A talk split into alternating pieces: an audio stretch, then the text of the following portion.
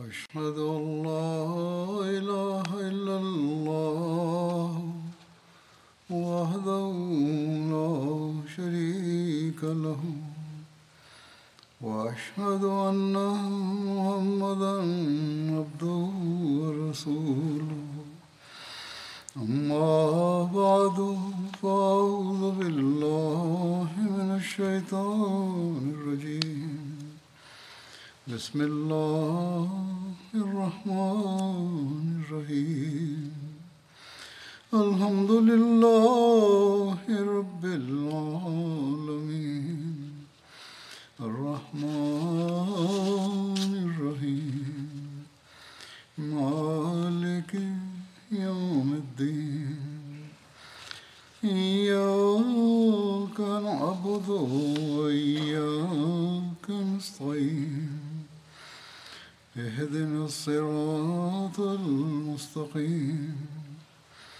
صراط الذين أنعمت عليهم غير المغضوب عليهم ولا الضالين.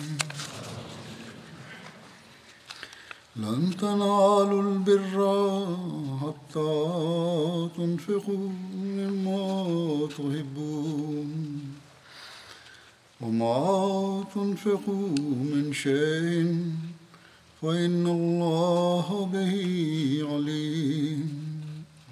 பொருள்களிலிருந்து இறைவனுக்காக செலவு செய்யாத வரையில் உங்களால் ஒருபோதும் நன்மையினை பெற முடியாது. நீங்கள் எதை செலவு செய்கின்றீர்களோ அதனை நிச்சயமாக அல்லாஹ் நன்கு அறிகின்றான் நீங்கள் இறை விருப்பத்தை பெறுவதற்காக உங்களுக்கு விருப்பமானவற்றை அல்லாஹுடைய வழியில் செலவழிக்கும் போதுதான் நன்மையின் உயரிய தரம் உங்களுக்கு கிடைக்கும் என்பதை அல்லாஹ் இவ்வசனத்தில் தெளிவாக கூறிவிட்டான். இதை விளக்கியவாறு ஓரிடத்தில் ஹசரத் மசீஹமோத் அலிஸ்லாத் வஸ்லாம் அவர்கள் கூறுகிறார்கள் நீங்கள் இறைவழியில் உங்களுக்கு விருப்பமான பொருள்களை செலவு செய்யாதவரை ரட்சிப்பு வரை கொண்டு சேர்க்கின்ற அந்த உண்மையான நன்மையினை நீங்கள் பெற முடியாது பிறகு இன்னொரு இடத்தில் அன்னார் கூறுகிறார்கள் செல்வத்துடன் நேசம் இருக்கக்கூடாது அல்லாஹ் கூறுகின்றான் லன் தனாலுல் ஹத்தா துன்ஃபிகு மிம்மா துஹிப்பூன். நீங்கள் உங்களுக்கு விருப்பமான பொருள்களிலிருந்து இறைவனுக்காக செலவு செய்யாத வரையில் உங்களால் ஒருபோதும் நன்மையினை பெற முடியாது. அன்னார் கூறுகின்றார்கள் பயனற்ற வீணான பொருள்களை செலவு செய்வதால் ஒரு மனிதன் நன்மையை செய்வதாக வாதிக்க முடியாது. நன்மையின் வாசல் குறுகலானதாக உள்ளது.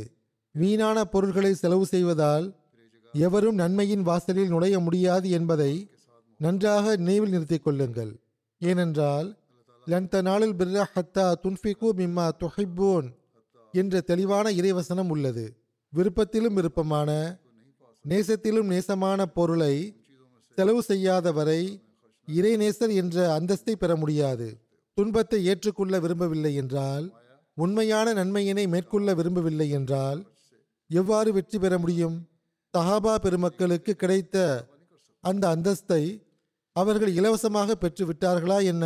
உலக பட்டங்களை பெறுவதற்காக எந்த அளவு செலவுகளையும் துன்பங்களையும் பொறுத்து கொள்ள வேண்டியது வருகிறது என பாருங்கள். அப்பொழுதுதான் மனதிற்கு நிம்மதியோ அமைதியோ தராத ஒரு சாதாரண பட்டம் கிடைக்கின்றது. பட்டங்கள் கிடைக்கிறது தான் ஆனால் அதனால் மன நிம்மதி கண்டிப்பாக கிடைக்கும் என்பது நிச்சயமல்ல. ஆனால் அதற்காக மனிதன் உழைக்கின்றான். ரலியல்லாஹு அன்ஹும் என்ற பட்டம் உள்ளத்துக்கு நிம்மதியை அமைதியை தரக்கூடியதாகவும் கருணை காட்டும் எஜமானனுடைய திருப்தியின் அடையாளமாகவும் இருக்கின்றது. அந்த பட்டம் எளிதாக சஹாபிகளுக்கு கிடைத்து விட்டதா என்ன? விஷயம் என்னவென்றால் தற்காலிக துன்பங்களை பொறுத்து கொள்ளாதவரை உண்மையான மகிழ்ச்சிக்கு காரணமாக இருக்கின்ற இறை திருப்தி கிடைக்க முடியாது. இறைவன் ஏமாறக்கூடியவன் கிடையாது. எவர்கள் இறை விருப்பத்தை பெறுவதற்காக துன்பங்களை பற்றி கவலைப்படுவதில்லையோ அவர்கள் பாக்கியசாலிகள் ஆவார்கள். ஏனென்றால் நிரந்தரமான மகிழ்ச்சியும் நிரந்தரமான நிம்மதியின் ஒளியும் இந்த தற்காலிக துன்பத்திற்கு பிறகுதான் நம்பிக்கை கொண்டவருக்கு கிடைக்கிறது. ஆகவே செல்வத்தை செலவு செய்கின்ற இந்த புரிதலைத்தான் ஹசரத் மசீமோத் அலி இஸ்லாத்து வஸ்லாம் அவர்கள் அல்லாஹுடைய வழிகாட்டலுக்கு ஏற்ப நம்மிடையே உருவாக்க விரும்பினார்கள். எவர்கள் இவ்விஷயத்தை புரிந்தார்களோ தம் செல்வத்தை மார்க்கத்தின் வழியில் செலவு செய்ய எடுத்து வைத்தார்களோ தம்முடைய தேவைகள் இருந்த போதிலும் ஜமாத்தினர்களில் ஒரு பெரும் எண்ணிக்கை தம் செல்வத்தை மார்க்க தேவைக்காக எடுத்து வைக்கின்றது. இது அல்லாஹ் ஜமாத்தின் மீதும் ஒவ்வொரு அகமதியின் மீதும் செய்த மிக பெரும் பேருபகாரமாகும். தம்முடைய தேவைகளை புறந்தள்ளிவிட்டு மார்க்க தேவைக்காக தம் தியாகங்களை எடுத்து வைத்த ஆயிரக்கணக்கான உதாரணங்கள் காண கிடைக்கின்றன உலகின் பொருளாதார நிலை பொதுவாக மோசமாகிக் கொண்டே செல்வதை நாம் தற்காலத்தில் பார்க்கின்றோம். குறிப்பாக முன்னேற்றமடைகின்ற நாடுகளில் இதை நாம் காண்கிறோம். முன்னேற்றமடைந்த நாடுகளை பார்க்கும்போது அவர்களுக்கு எல்லா பொருள்களும் எளிதாகவும் வளமாகவும் கிடைத்து கொண்டிருந்த அந்த நிலை இப்போது இல்லை. இப்பொழுது உலகில் போரின் சூழல் நிலவுகிறது. ஐரோப்பாவிலும் உக்ரைன் மற்றும் ரஷ்யா இடையே போர் நடைபெற்று கொண்டிருக்கிறது. அது ஐரோப்பாவின் நிலையை ஓரளவுக்கு மோசமாக்கிவிட்டது. ஆகவே எவ்வாறு இருப்பினும் முன்னேற்றம் அடைகின்ற நாடுகளில் வாழ்வாதாரம் அதிகமாக பாதிக்கப்பட்டுள்ளது. பிறகு அந்த நாடுகளில் உள்ள அரசியல்வாதிகளின் ஊழல்களின் காரணமாகவும் மிக மோசமான நிலையை ஏற்படுத்திவிட்டது. ஆனால் அவ்வாறு இருந்தும் கூட அகமதிகள் தம் பொருள் தியாகத்தில் முன்னேறிக்கொண்டே செல்கின்றனர். ஓர் உலகவாதியின் பார்வையில் இது எவ்வாறான விஷயம் என்றால் அதை புரிந்து கொள்வது மிக கஷ்டமாகும். ஆனால் இந்த தியாகங்களின் விளைவாக அல்லாஹ்வின் அருள்கள் தென்படுகின்றன என்பது நம்பிக்கை உறுதியாக உள்ள மக்களுக்கு தெரியும். நவம்பர் உடைய முதல் குத்துபாவில் தெஹரீக்க ஜதீதுடைய புதிய வருடத்தின் அறிவிப்பு செய்யப்படுவதை ஜமாத்தினர்கள் அறிவார்கள். ஆகவே தஹரீக்க ஜதீது தொடர்பாகவே சில சம்பவங்களை எடுத்து வைப்பேன். லாகூர் மாவட்டத்தின் சதர் லஜினா அவர்கள் எனக்கு எழுதியிருப்பது என்னவென்றால் ஒரு சபையில் தஹரீக்கே ஜதீதுடைய சந்தாவின் பக்கம் கவனம் ஊட்டுமாறு எனக்கு கூறப்பட்டது. அந்த சபை நடுத்தர வருமானத்தை பெறக்கூடிய நடுத்தர வர்க்கத்தை சார்ந்த மக்களுடைய சபையாக இருந்தது. அவர்கள் ஏற்கனவே அதிகமாக தியாகம் செய்யக்கூடியவர்களாக இருந்தார்கள். ஆகவே எனக்கு வெட்க உணர்வும் தயக்கமும் ஏற்பட்டது. நான் அவர்களுக்கு என்ன கவனம் ஊட்டுவது என்று நினைத்துக் கொண்டிருந்தேன். ஆனால் எவ்வாறு இருப்பினும் எனக்கு கூறப்பட்டிருந்ததால் நான் அவர்களுக்கு கவனம் ஊட்ட வேண்டிய நிலையில் இருந்தேன். அப்போது பெண்கள் ஒருவர் மற்றவரை முந்திக்கொண்டு தியாகம் செய்த காட்சியை கண்டபோது என் வியப்பிற்கு அளவே இருக்கவில்லை. குறைவான வருமானத்தை கொண்டவர்கள் எந்த அளவு தியாகம் செய்தார்கள் என்றால் அதை நாம் சிந்தித்து கூட பார்க்க முடியாது. பல செல்வந்தர்கள் அதை சிந்தித்து கூட பார்க்க முடியாது. அதை கண்டு எனக்கு வெட்கம் ஏற்பட்டது. பணமாகவும் நகைகளாகவும் பல லட்சம் ரூபாய்களை கொடுத்து விட்டார்கள். இதே போன்று வக்கீலுல் மால் அவ்வல் அவர்களுடைய அறிக்கையும் உள்ளது. ஒரு நீண்ட பட்டியலாக பல பக்கங்களை கொண்டதாக அது உள்ளது. எந்த பெண்கள் தங்களுடைய நகைகளை கொடுத்தார்களோ அந்த பெண்களுடைய பெயர் பட்டியல் ஆகும். ஹசரத் முஸ்லீம் மவுது அலியல்லாஹு அன்ஹு அவர்கள் தெஹரீக்க ஜதீதை அறிவித்த போது அந்நேரத்தில் அவர்கள் எடுத்து வைத்த கோரிக்கைகளில் ஒன்று பெண்களுடைய தியாகம் தொடர்பானதாகவும் இருந்தது. அதாவது நீங்கள் நகைகளை வாங்காதீர்கள் என்றோ அல்லது குறைவாக வைத்திருங்கள் என்றோ கூறப்பட்டது. நீங்கள் தியாகங்கள் செய்ய வேண்டும் என்று கூறப்பட்டது. நான் என்ன புரிகிறேன் என்றால் கைவசம் வைத்திருக்கும் நகைகளை தியாகம் செய்வதை காட்டிலும் நகைகளை வாங்காமல் இருப்பது மிகப்பெரிய தியாகமாகும். முன்னால் இருக்கக்கூடிய பொருளை கொடுப்பது கஷ்டமான வேலையாகும். ஆகவே அகமதி பெண்கள் ஹசரத் முஸ்லீம் மவுத் அலி அல்லாஹு அன்ஹு அவர்கள் எடுத்து வைத்த திட்டத்தில் அப்பொழுதும் தியாகங்களை செய்தார்கள் இப்பொழுதும் செய்து வருகிறார்கள். இது ஒரு நாட்டில் மட்டுமே நடக்கும் விஷயம் அல்ல மாறாக மேற்கத்திய நாடுகளிலும் எவ்வாறான பெண்கள் உள்ளார்கள் என்றால் அவர்கள் தம் நகைகளை கொடுக்கிறார்கள்.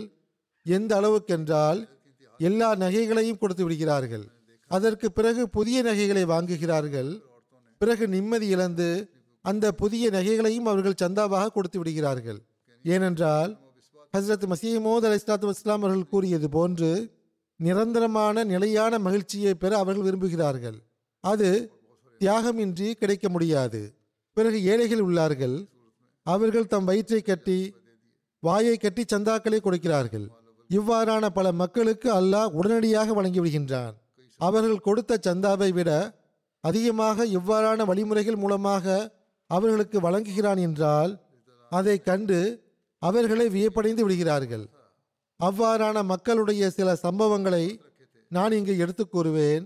அத்துடன் செல்வந்தர்களுக்கும் நான் கூறிக்கொள்வது என்னவென்றால் அவர்களும் இதிலிருந்து பாடம் பெற வேண்டும்.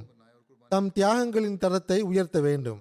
ஹசரத் முஸ்லீம் மவுத் அலி அல்லாஹு அணுகு அவர்கள் தம்முடைய ஒரு குத்துபாவில் கூறினார்கள் ஏழை மக்கள் எவ்வாறு உள்ளார்கள் என்றால் அவர்கள் தம் ஒரு மாத வருமானத்தில் நாற்பத்தைந்து சதவீதத்தை சந்தாவாக கொடுத்து விடுகிறார்கள். அதாவது அவர்களின் தினசரி உணவை அடிப்படையாக வைத்து அதற்கு ஏற்ப சந்தாக்களுடைய தொகையை நாம் பார்க்க வேண்டும். ஆனால் செல்வந்தர்கள் ஒன்றரை சதவீதம் மட்டுமே கொடுக்கிறார்கள். இன்னும் கூறுவதென்றால் இப்பொழுது ஏழைகளில் நூறு சதவீதம் கொடுக்கக்கூடியவர்களும் இருக்கிறார்கள். ஆனால் செல்வந்தர்களோ ஒரு சதவீதம் தான் கொடுக்கிறார்கள். ஆக இந்த வகையில் பார்க்கும்போது ஏழைகளுடைய நூறு சதவீத தொகை செல்வந்தர்களின் மொத்த தொகையை விட மிக குறைவாகத்தான் தெரியும். ஆனால் ஏழைகளின் தியாகத்தின் தரம் மிக உயர்ந்ததாக உள்ளது. ஆகவே இந்த வகையில் செல்வ செழிப்புள்ள மக்களும் தம்மை ஆய்வு செய்து பார்க்க வேண்டும். அல்லாஹ் ஒருபோதும் கடனை வைத்திருப்பதில்லை என்பதை நினைவில் கொள்ளுங்கள். எழுநூறு மடங்காக கொடுப்பதாகவும் அல்லது அதைவிட அதிகமாக கொடுப்பதாகவும் இன்னொரு இடத்தில் திருக்குறானில் அல்லாஹ் கூறுகின்றான் ஆகவே எவ்வாறு இருப்பினும் நான் கூறியது போன்று தியாகம் செய்யக்கூடியவர்களின் சில உதாரணங்களை நான் இங்கு எடுத்து கூறுவேன். அதன் மூலமாக அவர்களின் தியாகங்கள் மற்றும் ஈமானின் உணர்வுகள் நமக்கு தெரிய வரும். அதே வேளையில் அவர்கள் மீது உடனடியாக இறங்கி அல்லாஹுடைய அருள்களும் நமக்கு தென்படும். கினி பசாவு என்பது ஆப்பிரிக்காவுடைய ஒரு நாடாகும். அங்குள்ள மெஹமூது சாஹிப் என்பவர் மோட்டார் சைக்கிளுடைய மெக்கானிக்காக உள்ளார். அவரிடம் மிஷனரி சாஹிப் அவர்கள் தெஹரீக ஜதீத் சந்தா தொடர்பாக கூறிய போது அவர் தம் பையில் இருந்த மொத்த தொகையையும் எடுத்து கொடுத்து விட்டார். அது பத்தாயிரம் சிஎஃப்ஏ பிராங்காக இருந்தது. அப்பொழுது அவர் வீட்டில் இருந்தார்.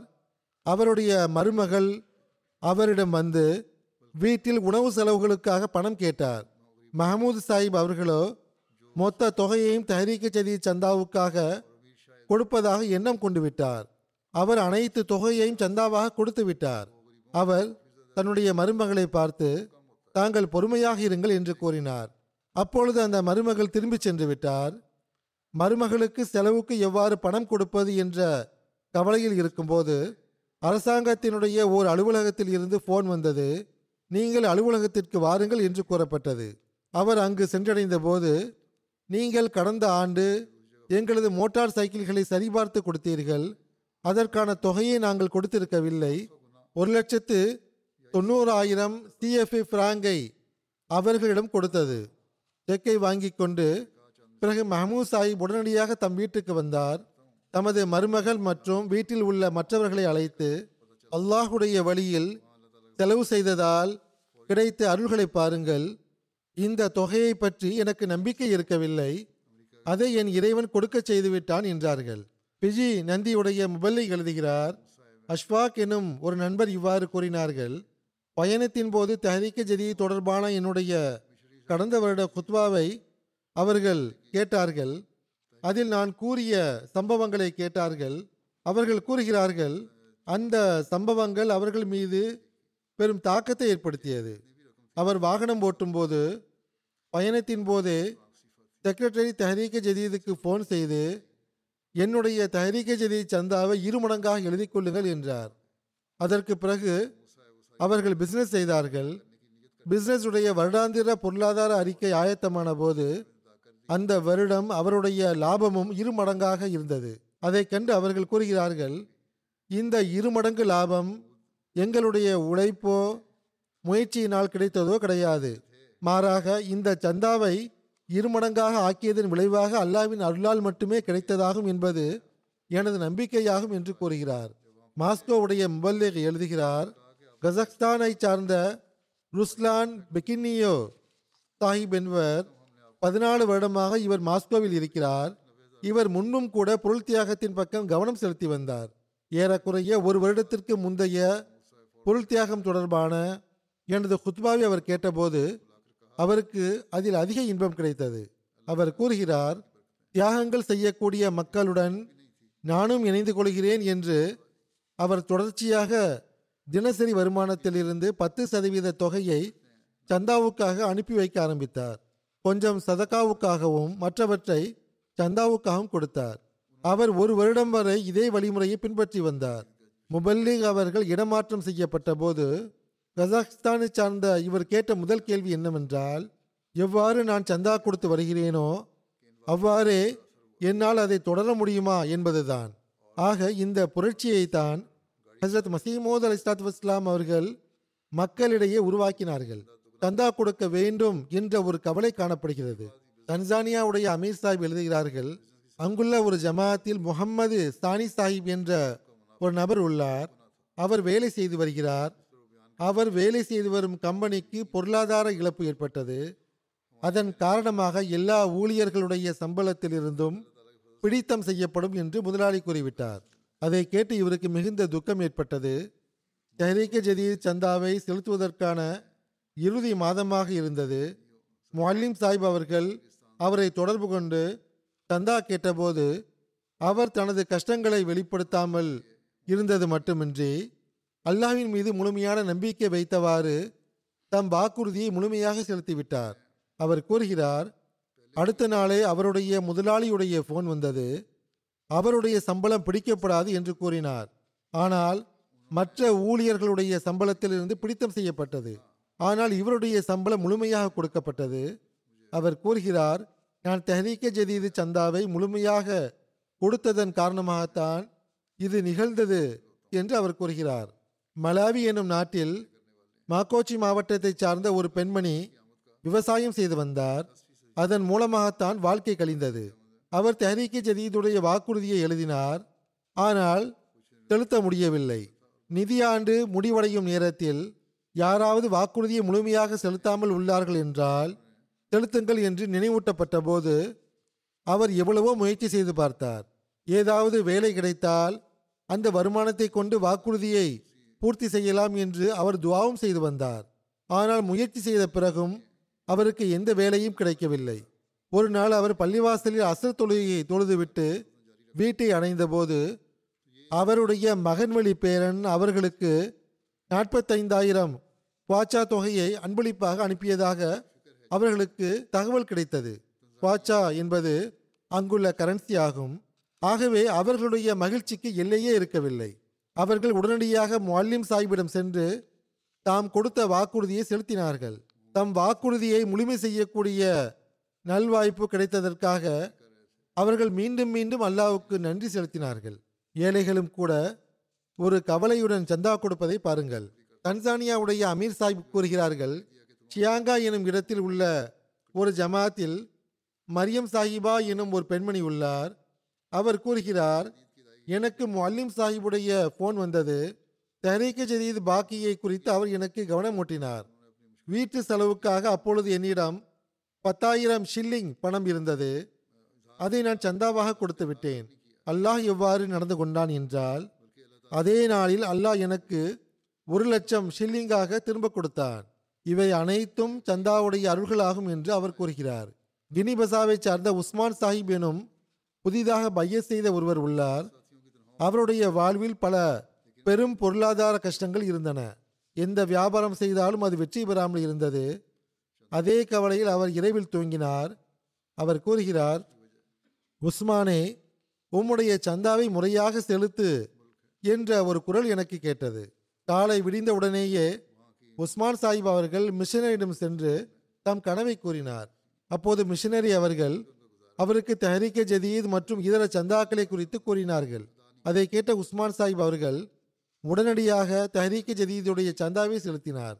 தன்னுடைய அனைத்து சந்தாக்களுடைய பட்டியலையும் தயார் செய்து முறையாக தன்னுடைய சந்தாக்களை கொடுக்க துவங்கினார். எப்போதிருந்து தமது அனைத்து சந்தாக்களையும் முறையாக கொடுக்க ஆரம்பித்தாரோ அப்போதிருந்து அல்லாஹ் அவருடைய ஒவ்வொரு வியாபாரத்திலும் பறக்கத்தை வழங்கினார்.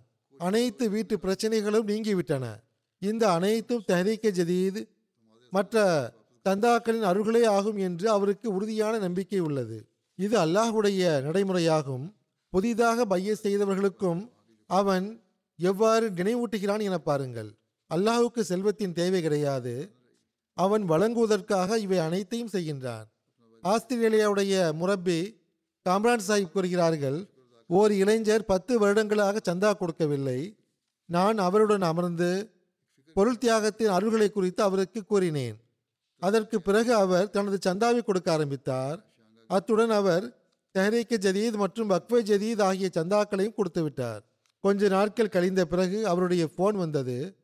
அவர் கூறினார் அல்லாஹுடைய அருளால் எனக்கு வேலையில் ப்ரமோஷன் கிடைத்துள்ளது. இதை நான் முற்றிலும் எதிர்பார்க்கவே இல்லை.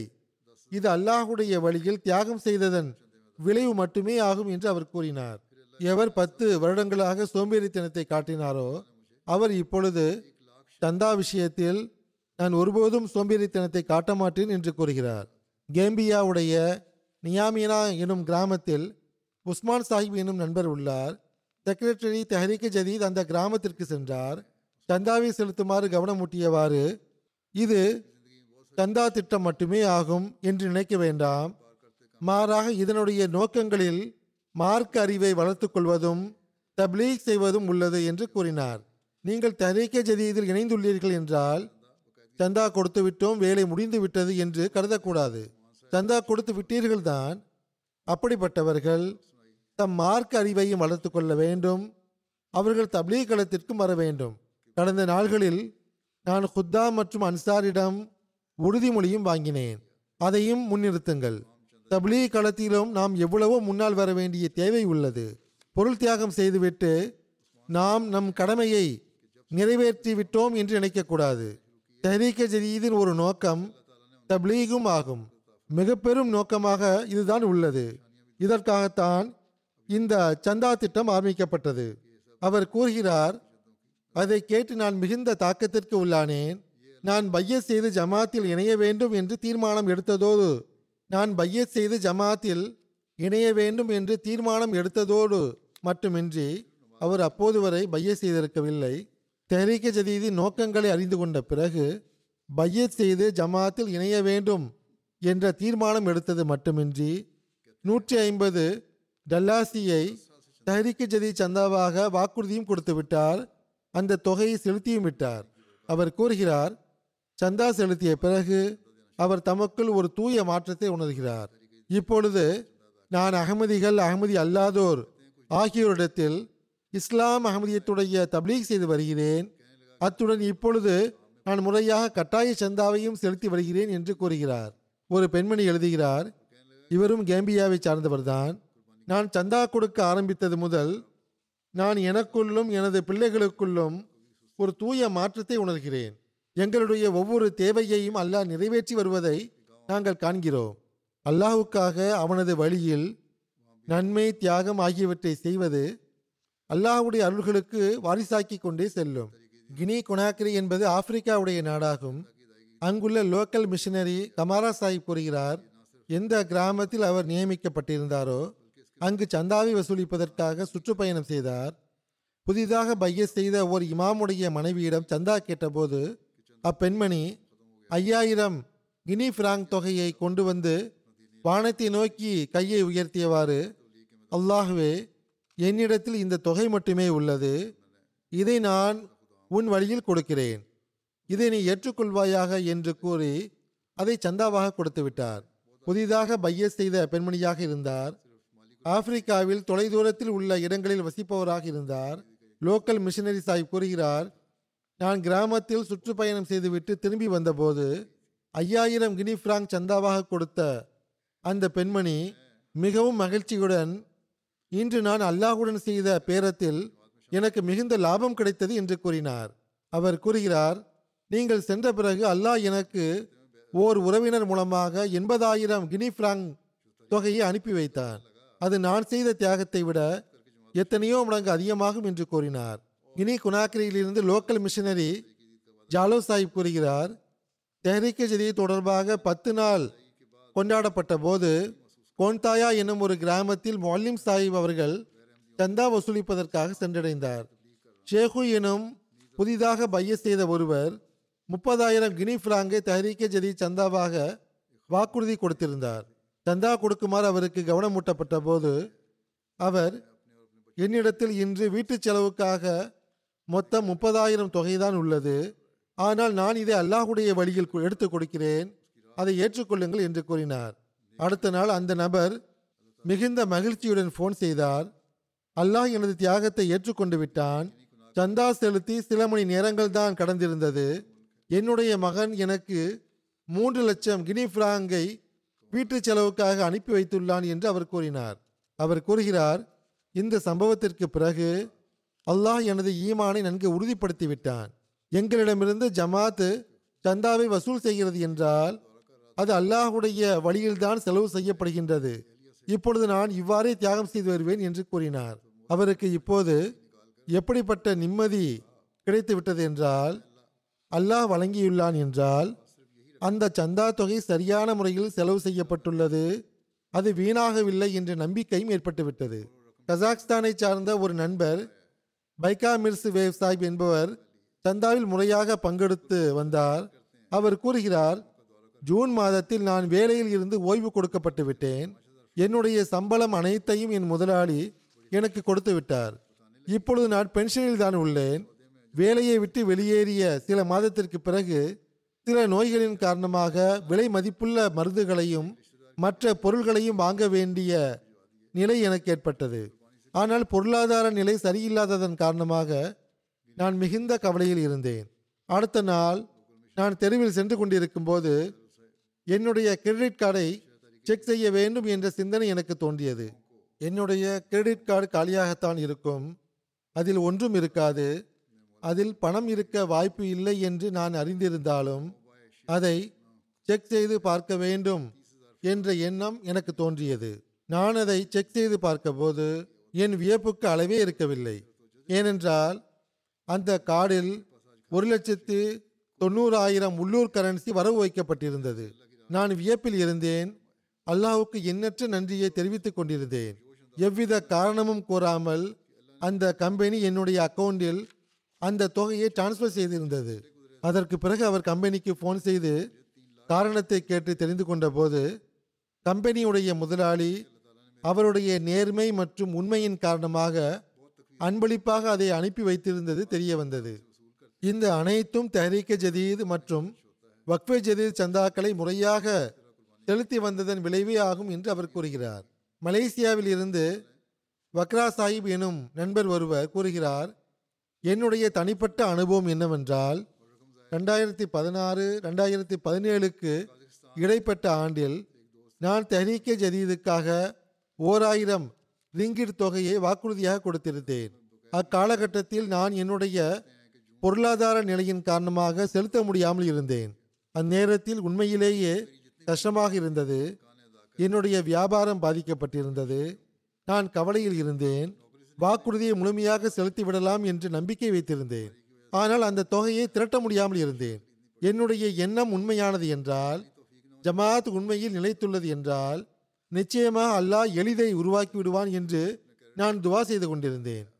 வாக்குறுதியை செலுத்துவதற்குரிய இறுதி நாளுக்கு முந்தைய நாள் தற்செயலாக வியாபாரத்தில் இருந்து ஒரு தொகை வருமானமாக கிடைத்தது.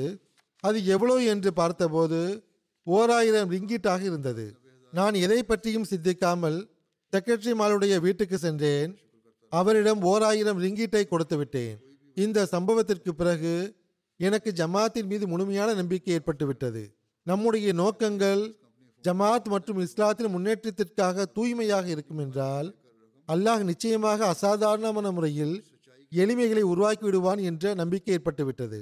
இது உலகில் உள்ள ஒவ்வொரு நாட்டிலும் வசிக்கக்கூடிய அகமதிகளின் சிந்தனையாக இருக்கின்றது. ஒவ்வொருவருக்கும் இடையில் ஆயிரக்கணக்கான மைல்கள் தொலைவு உள்ளன. ஆனால் அல்லாஹ் இவ்வாறு ஈமானை உறுதிப்படுத்துகின்றான். ஜமாத்துடைய உண்மைத்துவத்தையும் அவர்கள் மேல் வெளிப்படுத்துகின்றான். அவர்களுடைய ஈமானையும் உறுதிப்படுத்துகின்றான். ஜெர்மனியைச் சேர்ந்த நண்பர் ஒருவர் கூறுகிறார் என்னுடைய நிறுவனத்தில் பொருளாதார சூழ்நிலை மோசமடைந்ததன் காரணமாக வேலை நேரம் குறைந்து விட்டது. அதன் காரணமாக என்னுடைய வருமானமும் குறைந்து விட்டது. தெஹரீக்க ஜதீதுடைய செமினார் நடந்து கொண்டிருந்த நாளில் ஈமானுக்கு ஒளியூட்டுகின்ற சம்பவங்களை கேட்டுக்கொண்டிருக்கும் போது நான் என் உள்ளத்தில் இன்னும் கூடுதலாக ஐநூறு யூரோ செலுத்துவேன் என்று அல்லாவிடம் வாக்குறுதி செய்து கொண்டேன். அவர் துவாவுக்காக எனக்கும் கடிதம் எழுதினார். அவரும் துவா செய்தார். அல்லாஹ் அருள் செய்தான். தெஹரீக்க ஜதீதுக்காக வாக்குறுதி அளித்த தொகையை முதலில் செலுத்தினார். அதற்கு பிறகு கூடுதலாக அறுநூறு யூரோவை செலுத்தக்கூடிய நல்வாய்ப்பு கிடைத்தது. சில நாட்களுக்கு பிறகு வேறொரு நிறுவனத்தில் இருந்து போன் வந்தது. நீங்கள் முதலில் பணியாற்றிய நிறுவனத்தை விட்டுவிட்டு எங்களிடம் வேலை செய்தால் அந்த நிறுவனத்திலிருந்து உங்களுக்கு கிடைத்த சம்பளத்தை விட ஓர் ஆயிரம் யூரோ அதிகமாக கொடுக்கப்படும் என்று கூறப்பட்டது. நான் நன்கு சிந்தித்த பிறகு இந்த புதிய நிறுவனத்தில் வேலை செய்யலாம் என்று தீர்மானித்தேன். அந்த நிறுவனத்தினுடைய முதலாளி என்னிடம் தாங்கள் முந்தைய பணியை விட்டுவிட்டு எங்களுடன் பணியாற்ற வந்துள்ளீர்கள். ஆகவே மூன்று மாதம் வரை ஒவ்வொரு மாதமும் தொடர்ச்சியாக இரண்டாயிரம் யூரோவும் மூன்று தவணைகளாக போனஸ் கொடுக்கப்படும் என்று கூறினார். வேலையை பற்றி கூறும்போது வெள்ளி சனி மற்றும் ஞாயிறு ஆகிய நாட்களில் விடுமுறை கொடுக்கப்படும் என்று கூறினார். இவ்வாறு அல்லாஹ்வின் அருளால் தெஹரீக்க ஜதீதில் அதிகமாக தியாகம் செய்ததன் விளைவாக என்னுடைய வருமானம் அதிகரித்தது மட்டுமின்றி ஜும்மா தொழுகையை நிறைவேற்றுவதற்கும் நிரந்தரமான ஏற்பாடு ஆகிவிட்டது. ஐவரி கோஸ்டை ஐவரி கோஸ்டுடைய முபல்லிக் எழுதுகிறார் தஹரீக்கு ஜதீதுடைய சந்தாவை வசூல் செய்வதற்கு பொலிசோ என்ற கிராமத்திற்கு சென்று சந்தா பற்றி கூறினோம். வயதான ஒருவர் அவர் மிகவும் ஏழையாக இருந்தார். அவருடைய பொருளாதார நிலை நிலையை கருத்தில் கொண்டு பார்க்கும்போது இருநூறு அல்லது முன்னூறு பிராங்கு கொடுத்தால் கூட பெரிய விஷயம்தான் என்று நாங்கள் நினைத்தோம். அவர் எழுந்து வீட்டுக்கு சென்றார். தன்னுடைய சந்தாவை கொண்டு வந்தது மட்டுமின்றி தன்னுடன் தன் மகனையும் அழைத்து வந்து நீயும் சந்தா கொடு என்று கூறினார். அந்த வயதானவர் இரண்டாயிரம் பிராங்க் சந்தாவாக கொடுத்தார். அது அவருடைய பொருளாதார நிலையை பார்க்கும்போது மிக பெரும் தொகையாக இருந்தது. அவருடைய மகனும் ஐநூறு பிராங்க் கொடுத்தார்.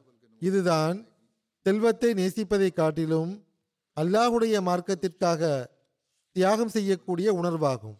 செனிகால் என்பது ஆப்பிரிக்காவுடைய ஒரு நாடாகும். முவாலிம் சாஹிப் கூறுகிறார் முகமது அஞ்சாயே சாஹிப் என்பவர் ஓர் ஏழையாவார் ஆனால் களப்பற்ற அகமதியாவார். அவருடைய மனைவி நோய்வாய்ப்பட்டிருந்தார். டாக்டர் எழுதி கொடுத்த மருந்துகளை வாங்குவதற்கு பதினைந்தாயிரம் சிஎஃப்இ பிராங்குடைய தேவை இருந்தது. அந்த தொகை அவரிடம் இருக்கவில்லை. அவர் தன்னுடைய ஒரு நண்பரிடம் இருந்து கடன் வாங்குவதற்காக சென்றார். அவரிடம் கடன் வாங்கினார். அப்பொழுது தொழுகைக்கான நேரம் ஆகிவிட்டது. தொழுகையை நிறைவேற்றுவதற்காக மிஷன் ஹவுஸுக்கு வந்தார். தன்னுடைய மனைவியுடைய உடல்நிலை தொடர்பாக முஅல்லிம் சாஹிபிடம் கூறினார். முழுமையான விவரத்தை கூறவில்லைதான். கூறுவதற்கு முன்பே முஅல்லிம் சாஹிப் தன்னுடைய பேச்சை ஆரம்பித்து விட்டார். தெஹரீக்கே ஜதீதின் பத்து நாள் கொண்டாடப்பட்டு வருகிறது. அதை குறித்து முஅல்லிம் சாஹிப் அவர்கள் பேச்சை ஆரம்பித்தார்கள். இறை வழியில் தியாகம் செய்யுங்கள். அல்லாஹ் எளிதை உருவாக்கி விடுவான் என்று கூறினார். எவ்வாறு இருப்பினும் அவர் தன்னுடைய கட்டாய நிலையை எடுத்து கூறி இரண்டு மூன்று நாட்களுக்கு பிறகு நான் செலுத்தி விடுவேன். இப்பொழுது எனக்கு கட்டாய சூழ்நிலை உள்ளது. தற்போது மனைவிக்கு மருந்து வாங்குவதற்காக கடன் வாங்கி வந்துள்ளேன் என்று கூறினார். எவ்வாறு இருப்பினும் அவர் மிஷன் ஹவுஸை விட்டு புறப்பட்டு சென்றார். சில நிமிடங்கள் தான் கழிந்திருக்கும். அவர் திரும்பி வந்தார். அவர் கூறினார் மிஷன் ஹவுஸில் இருந்து புறப்பட்ட போது மொல்லிம் சாஹிப் அவர்கள் என்னிடம் சந்தா தொடர்பாக பேசினாரே நான் ஒன்றும் கொடுக்கவில்லையே என்ற சிந்தனை எனக்கு தோன்றியது. அதை நினைத்து எனக்கு மிகவும் மன கஷ்டமாக இருந்தது. ஆகவே இந்த ஐயாயிரம் சிஎஃப்ஐ பிராங்கை தெஹரிக்கு ஜதீதுக்காக நீங்கள் வைத்துக் கொள்ளுங்கள். நான் அவசியமான மருந்துகளை மட்டும் வாங்கிக் கொள்கிறேன் என்று கூறிவிட்டு ரசீதை வாங்கி கொண்டு புறப்பட்டு சென்று விட்டார். மிஷன் ஹவுஸை விட்டு புறப்பட்டு பார்மசி வரை கூட சென்றடைந்திருக்கவில்லை. அவருக்கு ஒரு ஃபோன் கால் வந்தது. ஒரு நபர் கூறினார் நான் ஒரு பெட் வாங்க விரும்புகின்றேன். தங்களுக்கு ஐம்பதாயிரம் சிஎஃப்இ பிராங்க் ஃபோன் மூலமாக டிரான்ஸ்ஃபர் செய்கிறேன். உங்களுடைய மனைவியின் உடல்நிலை சரியானவுடன் எனக்கு பெட் செய்து தாருங்கள். மீத தொகையை பிறகு நான் கொடுக்கிறேன் என்று கூறினார். பார்மசிக்கு சென்று கொண்டிருந்த அவர் அங்கு செல்லாமல் அவர் மிஷன் ஹவுஸுக்கு மீண்டும் திரும்பி வந்தார். மொல்லிம் சாஹிபுக்கு இந்த அனைத்து சம்பவங்களையும் எடுத்துக் கூறினார். சந்தாவின் காரணமாக இறைவன் சிறப்பான முறையில் அருள் செய்துள்ளான். எனது தேவையை விட அதிகமாக எனக்கு கிடைத்துவிட்டது என்று கூறினார். செனிகாலில் மொல்லிம் சாஹிப் அவர்கள் கூறுகிறார்கள் வாகன் சாஹிப் என்ற ஒரு களப்பற்ற நண்பர் தெஹரிக்க ஜதீது சந்தாவாக பத்தாயிரம் சிஎஃப்ஏ பிராங்கு வாக்குறுதி கொடுத்திருந்தார். தெஹரிக்க ஜதீதுடைய ஆண்டு முடியப் போகிறது. உங்களுடைய சந்தா பாக்கி உள்ளது என்று அவருக்கு கூறப்பட்டது. அதற்கு அவர் இப்போது என்னிடம் பணம் இல்லையே. ஆனால் நீங்கள் கவலைப்பட வேண்டாம். காலக்கெடு முடிவடைவதற்கு முன்பே செலுத்தி விடுவேன். என்னுடைய உடைகளை விற்றாவது நான் செலுத்தி விடுவேன் என்று கூறினார். இது அந்த மக்களுடைய உணர்வாக இருக்கிறது. மொல்லிம் சாஹிப் கூறுகிறார்கள் சில நாட்களுக்கு பிறகு அவரே எனது வீட்டிற்கு வந்தார். என்னுடைய தரிக்க ஜதி சந்தாவை வாங்கிக் கொள்ளுங்கள் என்று கூறினார். சந்தா கொடுக்க வேண்டுமே என்ற மிகுந்த கவலை இருந்தது. இன்று என் மகள் நான் எதிர்பார்த்திராத வகையில் எனக்கு பணத்தை அனுப்பியுள்ளார். ஆகவே முதலில் நான் சந்தா கொடுப்பதற்காக வந்துவிட்டேன் என்று கூறினார். இவ்வாறான களப்பற்றவர்கள் ஜமாத்தில் இருக்கிறார்கள். எந்த ஒரு விஷயத்தையும் அவர்கள் பொருட்படுத்துவது கிடையாது. நைஜீரியாவுடைய அமீர் சாஹிப் கூறுகிறார்கள் ஒரு மொல்லிம் சாஹிப் இருக்கிறார். அவருடைய மனைவி குடும்பத்தை பராமரிக்கும் பெண்மணி ஆவார். அவருக்கு இந்த வருமானமும் கிடையாது. மொல்லிம் சாஹிப் தான் அவருடைய தஹரீக்க ஜதி சந்தாவையும் செலுத்தி வருகிறார். இது பற்றி அவருடைய மனைவிக்கு தெரிய வந்தபோது இந்த வருடம் எனது சந்தாவை நானே கொடுத்துக் கொள்கிறேன். என்னுடைய வாக்குறுதியாக எட்டாயிரம் சிஎஃப்இ பிராங்கை எழுதி கொள்ளுங்கள் என்று கூறிவிட்டார். அவருடைய கணவரான மொல்லிம் சாஹிப் நீங்கள் எவ்வாறு செலுத்துவீர்கள்? என்று கேட்டபோது என்னுடைய தியாகத்தை அல்லாஹ் ஏற்றுக்கொள்வான் என்று எனக்கு நம்பிக்கை உள்ளது என்று அவர் கூறினார். பிறகு அவ்வாறே நிகழ்ந்தது. சில நாட்கள் கடந்த பிறகு அக்கம்பக்கத்தில் இருந்த ஒரு பெண்மணி அவரிடத்தில் வந்து உங்களுக்கு துணி தைக்க தெரியும் என்றால் என்னுடைய துணிகளை தைத்து தாருங்கள் என்று கூறி அத்துடன் மூவாயிரம் சிஎஃப்ஐ ஃப்ராங்கை அட்வான்ஸாகவும் கொடுத்து விட்டார்.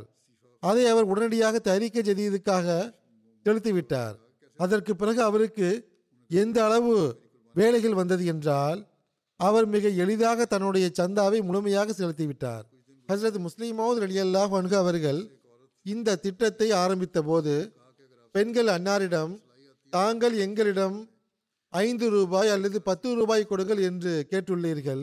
ஒரே தவணையாக இவ்வளவு பெரிய தொகையை எங்களால் கொடுக்க முடியாது. ஆகவே மாதம் ஒரு ரூபாய் இரண்டு ரூபாய் என்று நாங்கள் செலுத்துகிறோம். எங்களுக்கு அதற்கான அனுமதியை தாருங்கள் என்று அப்போது இருந்த பெண்கள் கேட்டார்கள். அப்போது காட்டப்பட்ட அந்த உணர்வு இன்றும் நிலைத்திருக்கின்றது. ஆயிரக்கணக்கான மைல்களுக்கு அப்பால் உள்ள மக்களிடமும் இந்த உணர்வு காணப்படுகிறது. கலீஃபாவுடைய குரலை நேரடியாக அவர்கள் கேட்கிறார்கள் தான் ஆனால் அவர்களுக்கு அது புரிவதில்லை. அவர்களில் சிலருக்கு அந்த மொழியும் தெரிவதில்லை. ஆனால் களப்பற்ற தன்மையில் அவர்கள் முன்னேறி இருக்கிறார்கள். செனிகாலில் இருந்து மாலிம் சாஹிப் எழுதுகிறார்கள் தாம்பாகுண்டா எனும் இடத்தில் உள்ள ஜமாத்தில் சயீதி சாஹிப் என்பவர் உள்ளார். அவரிடத்தில் ஆடு மாடுகளுடைய சொந்த மந்தை உள்ளது. அவர் ஃபோன் செய்து தெஹரீக்க ஜதீத் என்றால் என்ன? என்று கேட்டார். அவர் அகமதியிடமிருந்து தெஹரீக்க ஜதீத் சந்தா கொடுக்க வேண்டும் என்பதை கேள்விப்பட்டிருப்பார். மொலிம் சாஹிப் அவர்கள் விளக்கமாக அவருக்கு கூறினார். அந்நாட்களில் தெஹரீக்க ஜதீதுடைய பத்து நாள் கொண்டாடப்பட்டு வருவதாகவும் அவருக்கு கூறப்பட்டது. அவருடைய தந்தை பெரும் செல்வந்தராக இருந்தார். ஆனால் அவர் ஜகாத் மற்றும் இறைவழியில் செலவு செய்யும் விஷயத்தில் பலவீனமானவராக இருந்தார். ஆனால் மௌலவிகளுக்காக ஆனால் மௌலவிகளுக்காக சந்தா கொடுத்து வந்தார் என்று அவர் கூறினார். அவருடைய தந்தையின் மரணத்திற்கு பிறகு போதுமான அளவுக்கு கால்நடைகள் இவருடைய பங்கில் வந்தன. அவருடைய தந்தையின் மரணத்திற்கு பிறகு போதுமான அளவுக்கு கால்நடைகள் இவருடைய பங்கில் வந்தன.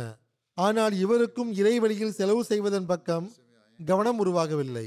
மொல்லிம் சாஹிப் அவர்கள் அவருக்கு ஜக்காத் மற்றும் இதர சந்தாக்களின் பக்கம் கவனம் ஊட்டிய போது அவர் ஒரு மாட்டையும் இரண்டு செம்மறி ஆடுகளையும் சந்தாவாக கொடுத்து அதில் ஒரு செம்மறி ஆடு குறிப்பாக தஹரீக்க ஜதீதுக்கு என்று கூறினார். அதற்கு ஏழு நாட்கள் கழிந்த பிறகு அவருக்கு ஒரு கனவு வந்தது. கால்நடைகளில் ஒரு குறிப்பான தொற்று நோய் பரவுகிறது. அதன் காரணமாக உடலில் இருந்து நீர் வெளியேறிவிடும். கால்நடை இறந்துவிடும் என்று கூறப்பட்டது. அவர் சொந்தமாக ஒரு பெரும் மந்தைக்கு முதலாளியாக இருந்தார். தன்னிடமும் கால்நடைகள் உள்ளதே என்று கனவில் அவர் மிகவும் கவலைப்பட்டார். துவாவும் செய்தார். இறைவா என்னுடைய கால்நடைகளை பாதுகாப்பாயாக என்று பிரார்த்தனை செய்தார். அப்போது கனவிலேயே உரத்த குரலில் அவரிடம் தஹரீக்க ஜதீதின் காரணமாக உம்முடைய கால்நடைகள் பாதுகாப்பாக இருக்கும் என்று கூறப்பட்டது. அந்த கனவிலேயே அவர் ஒரு பேப்பரை பார்த்தார். அதில் முதல் வரியில் பிஸ்மில்லாஹ் ரஹ்மான் ரஹீம் என்று எழுதப்பட்டிருந்தது. அவருடைய பெயரும் எழுதப்பட்டிருந்தது. அவர் கண் விழித்த போது மொல்லிம் சாஹிபுக்கு போன் செய்தார். கனவை கூறினார் உங்களுக்கு கொடுக்கப்பட்ட ரசீதை நீங்கள் பாருங்கள். அதில் முதல் வரியில் பிஸ்மில்லாஹ் ரஹ்மான் ரஹீம் என்று எழுதப்பட்டுள்ளது. நீங்கள் படியுங்கள். அதற்கு கீழே உங்களுடைய பெயரும் எழுதப்பட்டுள்ளது என்று மொல்லிம் சாஹிப் அவருக்கு கூறினார். அதை தவிர அவருக்கு வேறு எதுவும் படிக்க தெரியாது. அதற்கு கீழே தெஹரீக்க ஜதீதுடைய சந்தா எழுதப்பட்டிருந்தது. ஆக எவ்வாறு இருப்பினும் அவர் கூறுகிறார் நான் ரசீதை பார்த்தபோது கனவில் நான் கண்டது நினைவுக்கு வந்தது. நிச்சயமாக இது எனது ஈமானை வலுப்படுத்துவதற்கு காரணமாக அமைந்தது என்று அவர் கூறுகிறார். வினோதமான வழிமுறைகளின் மூலமாக அல்லாஹும் எவ்வாறு வழிகாட்டுகிறான் என பாருங்கள். ஷியாங்கா தன்சானியாவுடைய மொலிம் சாஹிப் எழுதுகிறார் ஒரு ஜமாத்தில் உள்ள புதிதாக பைய செய்த ரமலான் சாஹிப் என்பவர் தஹரிக்க ஜதி சந்தாவுக்காக குறிப்பிட்ட பெரும் தொகையை வாக்குறுதியாக கொடுத்தார். அவருடைய வாழ்வாதாரமாக விவசாயம் இருந்தது. மழை பெய்யாததன் காரணமாக பல விவசாயிகளின் பயிர்கள் நன்கு வளரவில்லை. ரமலான் சாஹிப் அவர்கள் கூறுகிறார் தஹரீக்கி ஜதீதுக்காக நான் கொடுத்த வாக்குறுதியை எவ்வாறு பூர்த்தி செய்வது என்று எல்லா நேரமும் அதே கவலையில் தான் இருந்தேன். அதே கவலையில் இருக்கும்போது ஒரு நாள் அவருடைய அன்பருடைய ஃபோன் வந்தது. அவருடன் நீண்ட காலமாக தொடர்பு இல்லாமல் இருந்தது. அந்த அன்பர் கூறினார் நான் உங்களுக்கு கொஞ்சம் தொகையை அனுப்பி வைக்கிறேன். நீங்கள் உங்களது வீட்டு செலவுக்காக உணவுக்காக பொருட்களை வாங்கி கொள்ளுங்கள் என்று கூறினார். அவருக்கு அந்த தொகை கிடைத்தவுடன் அவர் நேரடியாக செக்ரட்டரி மாரிடம் சென்றார். தம்முடைய வாக்குறுதியை செலுத்தினார். கொஞ்சம் கூடுதலாகவும் சந்தா கொடுத்தார். இந்த அனைத்தையும் அல்லாஹ் என் உதவிக்காக வழங்கியிருக்கின்றான். அதன் மூலமாக நான் தெஹரீக்கே ஜதீதுடைய வாக்குறுதியை முழுமையாக கொடுக்க வேண்டும் என்பதற்காகத்தான் என்று அவர் கூறுகிறார். ஆக இது புதிதாக இணையக்கூடிய மக்களின் தியாகங்களின் தரமாக உள்ளது. ஒரு பக்கம் ஜமாத்தின் எதிரிகள் ஜமாத்தை அழிப்பதற்கு அழுத்தம் கொடுத்து வருகிறார்கள். இன்னொரு பக்கம் அல்லாஹ் புதிய அகமதிகளின் உள்ளங்களில் ஜமாத்திற்காக தியாகத்தின் உணர்வை உருவாக்கி வருவதையும் பாருங்கள். பிறகு அவன் அவர்களுக்கு வழங்கவும் செய்கின்றான். எதிரிகள் ஊதி அணைப்பதால் அல்லாஹ்வால் ஏற்றப்பட்ட இந்த விளக்கு அணைந்து விடுமா என்ன? எவ்வளவு முடியுமோ அவ்வளவு அவர்கள் அழுத்தம் கொடுக்கட்டும். தோல்வி மட்டுமே எதிரிகளுக்கு விதிக்கப்பட்டுள்ளது. தோல்வி மட்டுமே எதிரிகளுக்கு விதிக்கப்பட்டுள்ளது. உலகின் ஒவ்வொரு மூலை முடுக்குகளிலெல்லாம் ஜமாத் தியாகங்களின் உதாரணத்தை நிலைநாட்டியவாறு முன்னேறி கொண்டே செல்கிறது. ஹசரத் முஸ்லிமோது அலி அல்லாஹ் அன்கு அவர்கள் தஹரீக்க ஜதீத் திட்டத்தை ஆரம்பித்ததன் காரணம் என்னவென்றால் ஜமாத்திற்கு எதிராக எல்லாபுறமும் எதிர்ப்பு ஏற்பட்டது.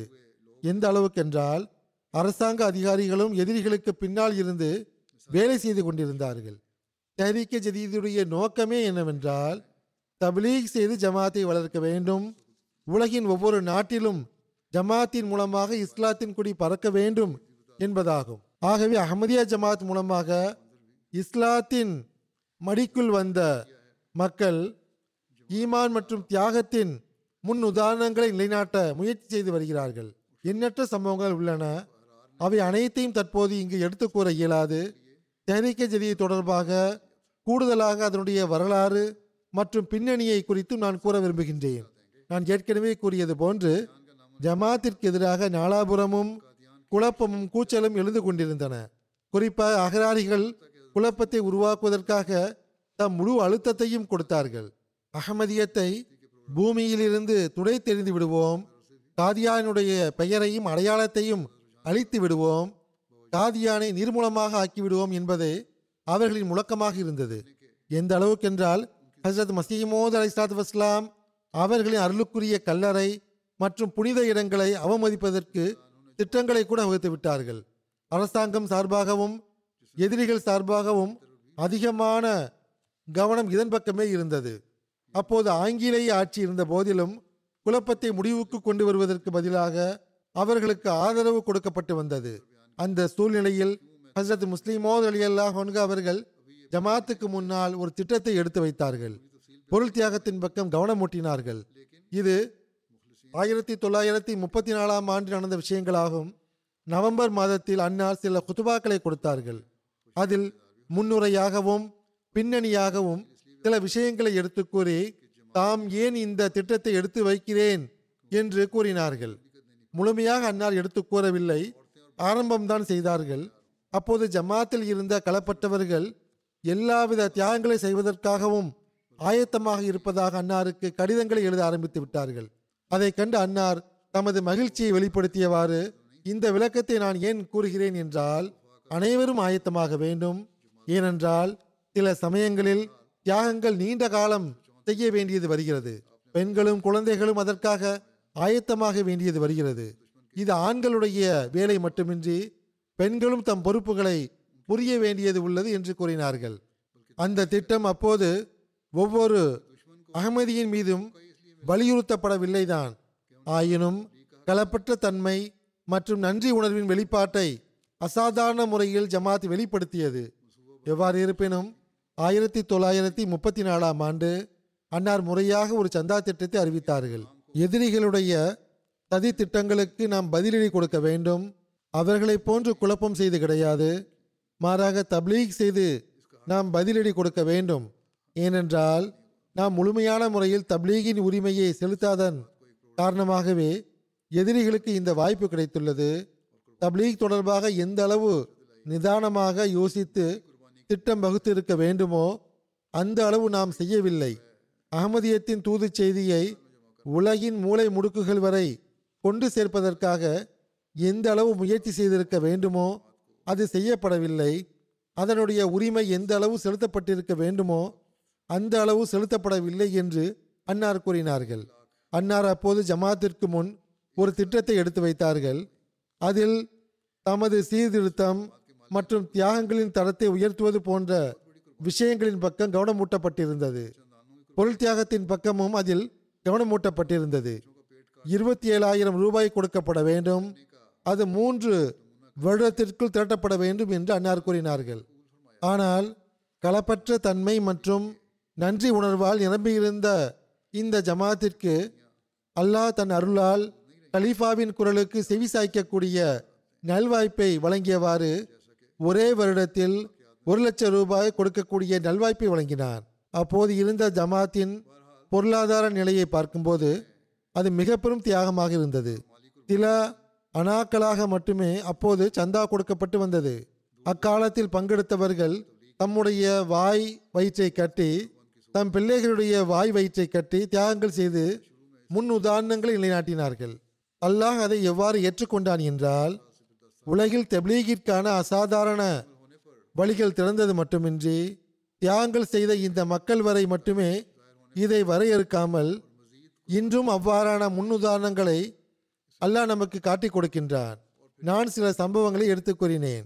எவ்வாறு இருப்பினும் பொருள் தியாகம் செய்த அந்த மக்கள் மார்க்கத்திற்காக தம் வாழ்க்கைகளையும் அர்ப்பணித்தார்கள். தொலை தூரத்தில் உள்ள நாடுகளுக்கெல்லாம் தப்லீகிற்காக அவர்கள் சென்றார்கள். சிலர் திரைகளில் அடைபட்டு துன்பப்பட்டார்கள். ஹசரத் முஸ்லீம் மவுத் அலி அல்லாஹு அன்கு அவர்கள் ஆரம்ப காலத்தில் இந்த திட்டத்தை பத்து வருடத்திற்கு மட்டுமே நீட்டித்தார்கள். முதலில் மூன்று வருடமாக இருந்தது. பிறகு பத்து வருடமாக அதிகரித்தார்கள்.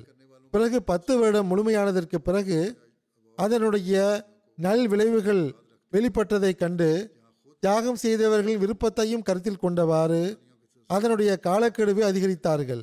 பிறகு இந்த சந்தா திட்டம் நிரந்தரமான திட்டமாக ஆகிவிட்டது. இன்று நாம் அல்லாஹுடைய உதவி ஒத்தாசையின் காட்சிகளை காண்கிறோம் என்றால் அது ஆரம்பகால மக்களுடைய தியாகங்களின் விளைவே ஆகும். அதை அல்லாஹ் ஏற்றுக்கொண்டான். இன்னும் கூறுவதென்றால் இப்பொழுதும் புதிதாக இணையக்கூடியவர்களுக்கு சில சமயங்களில் கனவுகளின் மூலமாக இந்த திட்டத்தில் இணைந்து பொருள் தியாகம் செய்வதன் பக்கம் கவனமூட்டப்படுகிறது. நான் ஒரு சில சம்பவங்களையும் எடுத்து கூறினேன். ஆரம்பகால தியாகத்தில் பங்கெடுத்தவர்களின் சந்ததிகள் இன்று தம் முன்னோர்களின் தியாகங்களை நினைவு கூர்ந்தவாறு தாமும் தியாகத்தில் பங்கெடுத்தவாறு தமது சந்ததிகளிடத்திலும் தியாகத்தின் இந்த தொடரை தொடர செய்வதற்காக முயற்சி செய்ய வேண்டும். அதேபோன்று தம் மீதுள்ள அல்லாஹுடைய அருள்களை கருத்தில் கொண்டவாறு தாமும் அதிகமான அளவில் தியாகங்கள் செய்ய வேண்டும். எவ்வாறு இருப்பினும் இந்த திட்டத்தில் இணைந்த ஆரம்பகால மக்களுடைய எண்ணிக்கை ஐயாயிரமாக இருந்தது. இவர்கள் தஹரீக்க ஜதீத் திட்டத்தின் முதலாம் பதிவேட்டை சார்ந்த முஜாஹிதுகள் ஆவார்கள். பிறகு ஹசரத் நான்காவது கலிஃபத்தில் மசி அவர்கள் இதன் பக்கம் குறிப்பாக கவனமூட்டியவாறு ஆரம்பகால தியாகிகளுடைய குழந்தைகள் மற்றும் சந்ததிகள் அவர்களின் தியாகங்களை உயிர்ப்புடன் வைத்தவாறு கியாமத் வரையிலும் அவர்கள் சார்பாக சந்தா கொடுத்து வர வேண்டும் என்று கவனமூட்டினார்கள். பிறகு நான் ஐந்தாவது பதிவேட்டை துவங்கிய போது இதன் பக்கம் குறிப்பாக கவனம் மூட்டினேன் இப்பொழுது அல்லாவின் அருளால் இந்த அனைத்து பதிவேடுகளும் செயல்பாட்டில் உள்ளன. முதல் பதிவேட்டு அலுவலகத்தில் பங்கு பெற்ற முஜாஹிதுகளுக்கு பத்து வருடம் பூர்த்தியான போது ஹசரத் இரண்டாவது கலிபத்துல் மசி அவர்கள் இரண்டாம் பதிவேட்டை அறிவித்தார்கள். பிற்காலத்தில் வந்த மக்கள் அதில் சேர்ந்து கொண்டார்கள். அதனுடைய காலக்கெடுவாக பத்தொன்பது ஆண்டுகளை அன்னார் நிர்ணயித்தார்கள். அதனுடைய காலக்கெடுவாக அன்னார் பத்தொன்பது ஆண்டுகளை நிர்ணயித்தார்கள். இனிமேல் இந்த பதிவேடு பத்தொன்பது ஆண்டுகளுக்கு ஒருமுறை ஏற்படுத்தப்பட்டு கொண்டே செல்லும் என்று கூறினார்கள். பத்தொன்பது வருடங்களுக்கு பிறகு அடுத்த பதிவேடு ஆரம்பமானது. இந்த அடிப்படையில் பார்க்கும்போது மூன்றாம் பதிவேட்டை ஹசரத் மூன்றாவது கலிஃபத்துல் மசி அவர்கள் ஆரம்பித்தார்கள். ஆயிரத்தி தொள்ளாயிரத்தி அறுபத்தி நாலாம் ஆண்டு பத்தொன்பது ஆண்டுகள் நிறைவடைந்து விட்டதுதான். ஆனால் ஹசரத் இரண்டாவது கலிஃபத்துல் மசி அவர்கள் நோய்வாய்ப்பட்டதன் காரணமாக அந்நேரத்தில் அதை அன்னார் அறிவிக்கவில்லை. ஆகவே ஹசரத் மூன்றாவது கலிஃபத்துல் மசி அவர்கள் அதை அறிவித்தார்கள். ஹசரத் மூன்றாவது கலிஃபத்துல் மசி அவர்கள் கூறினார்கள் இப்பொழுது இதற்கான அறிவிப்பை நான் செய்கிறேன் தான் ஆனால் இது ஹசரத் முஸ்லீம் அவுது அலி அல்லாஹ் அணுகு அவர்களின் சார்பாக செய்யப்படுகின்றது. அல்லாஹ் எனக்கும் இதற்கான நற்கூலியை தருவானாக என்றார்கள். ஆயிரத்தி தொள்ளாயிரத்தி அறுபத்தி ஆறாம் ஆண்டு இது அறிவிக்கப்பட்டது. ஆயிரத்தி தொள்ளாயிரத்தி அறுபத்தி ஐந்து நவம்பர் முதலேயே இது ஆரம்பமாகி விட்டதாக அன்னார் அறிவித்தார்கள். பிறகு ஆயிரத்தி தொள்ளாயிரத்தி எண்பத்தைந்தாம் ஆண்டில் நான்காம் பதிவேடு துவங்கியது. ஹசரத் நான்காவது கலிஃபத்துல் முஸ்தி அவர்கள் ஆரம்பித்தார்கள். இந்த வகையில் பத்தொன்பது ஆண்டுகள் கடந்த பிறகு ரெண்டாயிரத்தி நாலாம் ஆண்டு இந்த காலக்கெடு முடிந்தவுடன் ஐந்தாம் பதிவேட்டை நான் ஆரம்பித்து வைத்தேன். இன்று பத்தொன்பது ஆண்டுகள் பூர்த்தியாகி ஆறாம் பதிவேட்டை நான் அறிவிப்பு செய்கின்றேன். புதிதாக இணையக்கூடிய புதிய அகமதிகள் புதிதாக பிறக்கக்கூடிய குழந்தைகள் அல்லது முந்தைய பதிவேட்டில் இணையாதவர்கள் ஆறாம் பதிவேட்டில் இணைவார்கள். ஜமாத் நிர்வாகம் இதற்கேற்ப தத்தமது ஜமாத்துகளில் நடவடிக்கை மேற்கொள்ளும். ஹசரத் முஸ்லிமோத் அலி அல்லாஹ் அவர்கள் புதிய பதிவேட்டை அறிவித்த போது கூறினார்கள் இதற்கு பிறகு அதாவது இரண்டாம் பதிவேட்டிற்கு பிறகு தெஹரிக்க ஜதீதுடைய மூன்றாம் பதிவேடு நான்காம் பதிவேடு மற்றும் ஐந்தாம் பதிவேடு ஆகியவைகள் வரும். மார்க்கத்திற்காக நாம் தியாகங்களை செய்து கொண்டே செல்வோம். மார்க்கத்திற்காக முயற்சி செய்வதை எந்நாளில் நாம் விட்டு விடுவோமோ முதலாம் பதிவேற்றை சேர்ந்தவர்களும் சென்று விட்டார்கள். இரண்டாம் மூன்றாம் பதிவேற்றை சேர்ந்தவர்களும் சென்று விட்டார்கள். நான்காம் பதிவேற்றை சேர்ந்தவர்களும் சென்று விட்டார்கள். ஐந்தாம் பதிவேட்டை சேர்ந்தவர்களும் சென்று விட்டார்கள். ஆறாம் பதிவேட்டை சேர்ந்தவர்களும் சென்று விட்டார்கள். ஏழாம் பதிவேட்டை சேர்ந்தவர்களும் சென்று விட்டார்கள். நாம் எப்பொழுது வரை இவ்வகையான தியாகங்களை செய்து கொண்டே செல்வோம்? எப்பொழுதாவது இதை நிறுத்தித்தானே ஆக வேண்டும் என்று கூறக்கூடியவர்கள் நம்மிடையே பிறந்து விடும்போது நமது ஆன்மீகம் தணிந்து விட்டது நமது ஈமான் பலவீனம் ஆகிவிட்டது என்று கூறக்கூடியவர்களின் கூற்றாக அது இருக்கும்.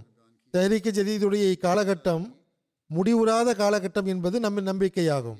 விண்ணின் நட்சத்திரங்கள் எண்ணி பார்க்கப்படாமல் இருப்பது போன்று தஹரீக்கு ஜதீதுடைய காலகட்டமும் எண்ணி பார்க்கப்படாது. ஹசரத் இப்ராஹிம் அலை இஸ்லாம் அவர்களிடம் உங்களுடைய சந்ததிகள் எண்ணி பார்க்க முடியாத அளவுக்கு பல்கி பெருகிவிடும் என்று இறைவன் கூறினார். ஹசரத் இப்ராஹிம் அலை இஸ்லாம் அவர்களின் சந்ததிகள் பல்வேறு மார்க்க பணிகளை செய்தது போன்று தஹரீக்க ஜதீதுடைய நிலையும் இருக்கும். தஹரீக்க ஜதீதுடைய காலகட்டம் என்பது மக்கள் இருப்பதால் உள்ளது என்பதன்று. மாறாக மார்க்கத்திற்காக தியாகங்கள் செய்வதற்குரிய ஏற்பாட்டின் திரள்களாகும் இவை. ஆகவே இந்த காலகட்டம் எண்ணி பார்க்கப்படவில்லை என்றால் இஸ்லாம் அகமதியத்திற்கு இது மகத்தான அடித்தளமாக ஆகிவிடும். ஆகவே இந்த சிந்தனையுடன் ஒவ்வொரு அகமதியும் தம் தியாகங்களின் தரத்தை முன்னிறுத்த வேண்டும். தியாகம் செய்யக்கூடியவர்களுக்கு அல்லாஹ் எவ்வாறு வழங்குகிறான் என்பதை குறித்து சில சம்பவங்களை நான் எடுத்துக் கூறினேன். தயாரிக்க ஜதீது இறைவனின் திட்டம் என்பதற்கு அல்லாஹுடைய செயல் சாட்சியாக இது உள்ளது. அதே போன்று தெஹரிக்க ஜதீது தொடர்பாக ஹசரத் முஸ்லீமோ அல்லாஹ் அன்கு அவர்கள் ஓரிடத்தில் இவ்வாறும் கூறினார்கள். இதை வசியத் அமைப்போடு இணைத்தவாறு கூறினார்கள். அதை நான் என் சொற்களில் கூறுகின்றேன். தஹரிக்க ஜதீத் என்பது வசியத்திற்கு முன்னோடியாக உள்ளது என்றார்கள். அதாவது இதன் காரணமாக வசியத் அமைப்பும் உறுதியாகிவிடும். பொருள் தியாகம் செய்வதற்குரிய பழக்கத்தை இது உருவாக்கிவிடும். இது வசியத்திற்கு முன்னால் சென்று தகவல் கொடுக்கக்கூடியதாக உள்ளது. ஒரு மாபெரும் அமைப்பு பின்னால் வந்து கொண்டிருக்கிறது. அது வசியத் அமைப்பு என்று அழைக்கப்படுகிறது என்று மக்களுக்கு அறிவித்து கொண்டே செல்கிறது. வசியத் அமைப்பில் இணையுமாறு ரெண்டாயிரத்தி ஐந்தாம் ஆண்டில் நான் கவனமூட்டினேன். ஏனென்றால் வசியத் அமைப்புடன் ஹிலாஃபத் அமைப்புக்கும் ஆழமான தொடர்பு உள்ளது. இப்பொழுது வசியத் அமைப்புடன் தான் தியாகங்களின் தரங்களும் அதிகரித்து கொண்டே செல்ல உள்ளன. ஆகவே முதலில் தியாகங்களுக்கான பழக்கத்தை உருவாக்கவே தயாரிக்க ஜதீது உள்ளது. ஆகவே இதன் பக்கமும் கவனம் செலுத்த வேண்டும். செல்வ செழிப்புள்ள மக்களுக்கும் இதன் பக்கம் கவனம் செலுத்தக்கூடிய நல்வாய்ப்பை அல்லாஹ் வழங்குவானாக. அல்லாஹ்வின் அருளால் நன்கு சம்பாதிக்கக்கூடிய சிலர் இதன் பக்கமும் அதிக கவனம் செலுத்துகிறார்கள் தான் ஆனால் தம்முடைய வருமானத்திற்கு ஏற்ப சந்தா கொடுக்கக்கூடிய மக்களை இதில் இன்னும் இணைப்பதற்கான இடம் உள்ளது. ஏழை மக்களை குறித்து நான் கூறும்போது தியாகங்களில் எவ்வளவோ முன்னேறிவிட்டார்கள் என்று நான் கூறினேன். ஆனால் செல்வந்தர்களும் இதன் பக்கம் கவனம் செலுத்த வேண்டும். இப்பொழுது நான் கடந்த வருட எண்ணிக்கையையும் விவரங்களையும் எடுத்து வைக்கிறேன். முதலில் நான் தஹ்ரீக்கே ஜதீத் மூலமாக நாம் கண்ட கனிகளை பற்றி எடுத்துக் கூறுகிறேன். ஆரம்ப காலத்தில் நாம் காதியானை விட்டு வெளியே இல்லை அல்லது இந்தியாவுக்குள் சிறிதளவு நாம் பரவியிருந்தோம். இப்போது உலகில் இருநூற்றி இருபது நாடுகளில் ஒன்பதாயிரத்தி முன்னூறையும் விட அதிகமான பள்ளிவாசல்கள் நமக்குள்ளன. மூவாயிரத்தி நானூறை விடவும் அதிகமான மிஷன் ஹவுஸ்கள் உள்ளன. பல டஜன் பள்ளிவாசல் கட்டப்பட்டு வருகின்றன. மிஷன் ஹவுஸ்களும் கட்டப்பட்டு வருகின்றன. முபல்லிகள் மற்றும் வால்யூம்கள் ஆகியோரின் எண்ணிக்கை உலகம் முழுவதிலும் ஏறக்குறைய ஐயாயிரத்திற்கு அருகில் உள்ளது. அந்த எண்ணிக்கையும் அதிகரித்து வருகின்றது. அல்லாஹ்வின் அருளால் எழுபத்தி ஏழு மொழிகளில் திருக்குரான் மொழியாக்கம் செய்யப்பட்டு விட்டன. நூல்கள் அச்சிடப்பட்டு வருகின்றன. பல்வேறு மொழிகளில் ஜமாத்தினுடைய நூல்கள் மொழி மொழியாக்கம் செய்யப்பட்டு அச்சிடப்படுகின்றன. தஹரீக்க ஜதீது மூலமாக எண்ணற்ற பணிகள் நடக்கின்றன. இவை அனைத்தும் தஹரீக்க ஜதீதுடன் தொடர்புடைய பணிகளாகும். இப்போது மற்ற சந்தாக்களும் இதில் இணைந்து விட்டதுதான் ஆனால் தஹரீக்க ஜதீதுடைய மிக பெரும் பங்களிப்பு இதில் உள்ளது. அல்லாஹ்வின் அருளால் இப்பொழுது நான் தஹரீக்க ஜதீதுடைய புதிய வருடத்திற்கான அறிவிப்பை செய்கின்றேன். தஹரீக்க ஜதீதுடைய எண்பத்தி ஒன்பதாம் ஆண்டு அக்டோபர் முப்பத்தி ஒன்றாம் தேதியோடு முடிவடைந்து விட்டது. இப்பொழுது தொண்ணூறாவது வருடத்தில் நாம் நுழைந்து கொண்டிருக்கின்றோம். இந்த வருடம் அல்லாஹ்வின் அருளால் உலகளாவிய ஜமாத்திற்கு பதினேழு புள்ளி இருபது மில்லியன் பவுண்டு பொருள் தியாகம் செய்வதற்கான நல்வாய்ப்பு கிடைத்துள்ளது.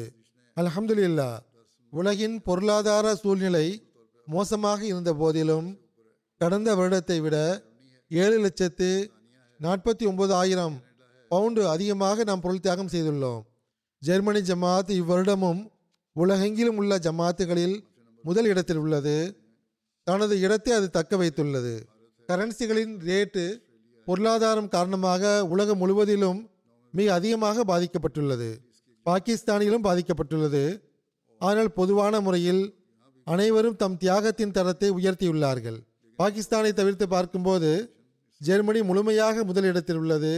எல்லாவற்றையும் விட மேலே உள்ளது. முதல் இடத்தில் ஜெர்மனி பிறகு பிரிட்டன் பிறகு கனடா. இப்போது இது மூன்றாம் இடத்திற்கு வந்துவிட்டது. அமெரிக்கா நான்காம் இடத்திற்கு சென்று விட்டது ஐந்தாம் இடத்தில் மத்திய கிழக்கு நாடுகள் உள்ளன. ஆறாம் இடத்தில் இந்தியா உள்ளது ஏழாம் இடத்தில் ஆஸ்திரேலியா உள்ளது எட்டாம் இடத்தில் இந்தோனேஷியா உள்ளது ஒன்பதாம் இடத்தில் மத்திய கிழக்கு நாடு ஒன்று உள்ளது பத்தாம் இடத்தில் கானா உள்ளது. இங்கும் மிக அதிகமாக பணமதிப்பு சரிந்துள்ளது. ஆயினும் கானா தன் பத்தாம் இடத்தை இவ்வருடமும் தக்க வைத்துள்ளது.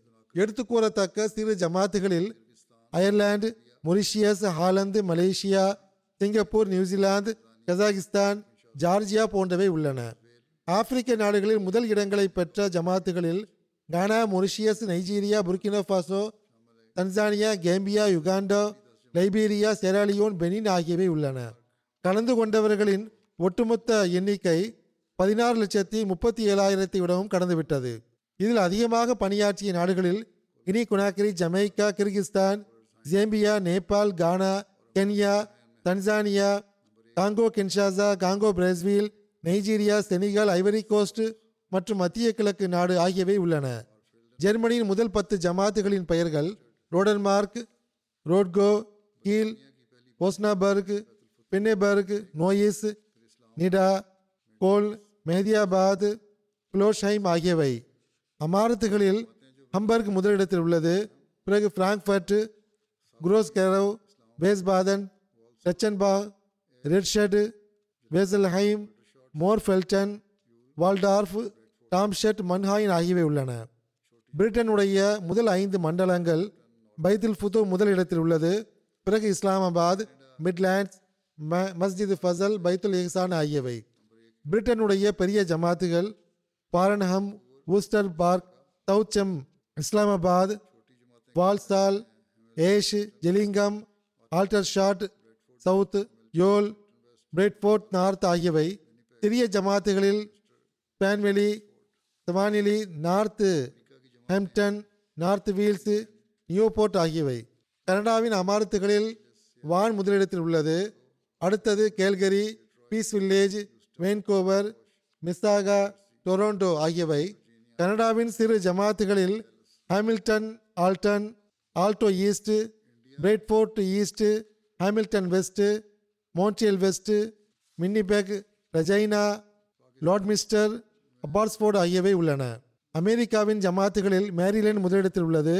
North Virginia Los Angeles Seattle Chicago Silicon Valley Detroit Oshkosh North Jersey South Virginia Central Jersey Dallas ஆகியவை உள்ளன. பாகிஸ்தானில் பொதுவாக முதல் இடத்தில் லாகூர் உள்ளது. பிறகு இரண்டாம் இடத்தில் ரபுவா பிறகு மூன்றாம் இடத்தில் கராச்சி உள்ளது. மாவட்ட அளவில் ஃபைசலாபாத் முதல் முதல் இடத்தில் உள்ளது. பிறகு குஜ்ரான்வாலா குஜராத் உமர்கோட் ஹைதராபாத் மீர்பூர் காஸ் லோதரான் பஹாவல்பூர் கோட்லி ஆசாத் காஷ்மீர் ஜெயலம் ஆகியவை வசூலின் அடிப்படையில் பாகிஸ்தானில் அதிகம் தியாகம் செய்த நகர ஜமாத்துகள் டவுன்ஷிப் லாகூர் அல்லாமா இக்பால் டவுன் லாகூர் தாருல் ஜக்கர் லாகூர் அசீசாபாத் கராச்சி முகல்பூரா லாகூர் முல்தான் பைத்துல் ஃபஸ் பைத்துல் ஃபசல் ஃபைசலாபாத் குஜரான்வாலா கொய்டா பெஷாவர் ஆகியவை சிறு ஜமாத்துகளில் கோக்கர் கர்ஃபி டொண்டா கோட் ஷெரீஃப் ஆபாத் பஷீராபாத் சிந்த் தாரியா ஹயாத்தாபாத் பிண்டிபாகோ தாருல் ஃபசல் குன்றி நவாசாபாத் பாரம் கைர்பூர் ஆகியவை. இந்தியாவின் முதல் பத்து மாநிலங்கள் கேரளா முதலிடத்தில் உள்ளது. பிறகு தமிழ்நாடு கர்நாடகா தெலுங்கானா ஜம்மு காஷ்மீர் ஒடிஷா பஞ்சாப் பெங்கால் டெல்லி மகாராஷ்டிரா ஆகியவை. தியாகத்தின் அடிப்படையில் முதல் பத்து ஜமாத்துகள் கோயம்புத்தூர் தமிழ்நாடு. பிறகு காதியான் ஹைதராபாத் காலிக்கட் மஞ்சேரி மேலப்பாளையம் பெங்களூர் கல்கத்தா கருளாய் கேரங் ஆகியவை. ஆஸ்திரேலியாவின் முதல் பத்து ஜமாத்துகள் Melbourne Langwarrin Melbourne Berwick Marsden Park Penrith Adelaide West Castle Hill Brisbane Logan East Parramatta Melbourne Clyde ஆகியவை. இவை அந்த பத்து ஜமாத்துகளாகும். தியாகம் செய்யக்கூடிய அனைவரின் செல்வத்திலும் உயிரிலும் அல்லாஹ் அருளை வழங்குவானாக. இவர்கள் முன்பை விட அதிகமாக தியாகங்கள் செய்யக்கூடியவர்களாக ஆவார்களாக. பாலஸ்தீனியர்களையும் எப்பொழுதும் துவாக்களில் நீங்கள் நினைவில் வைத்துக் கொள்ளுங்கள். அவர்களை மறந்து விடாதீர்கள் பெண்களும் குழந்தைகளும் அநீதியின் உரலில் அரைக்கப்படுகிறார்கள். அல்லாஹ் விரைவில் அவர்களின் விடுதலைக்கான வழிவகைகளை செய்வானாக.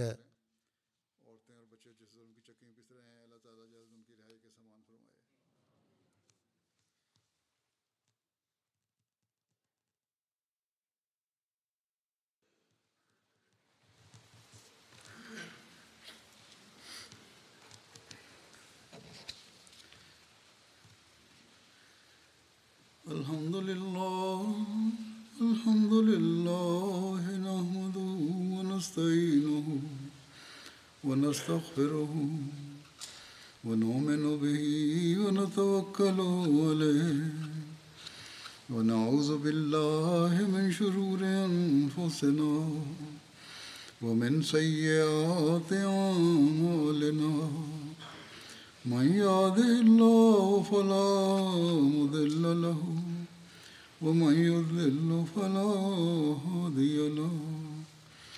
ونشهد أن لا إله إلا الله. ونشهد أن محمدا عبده ورسوله. عباد الله رحمكم الله. إن الله يأمر بالعدل واللسان وإيتاء ذي القربى. وينهى عن الفحشاء والمنكر والبغي يعظكم لعلكم تذكرون. اذكروا الله يذكركم وادعوه يستجب لكم ولذكر الله أكبر.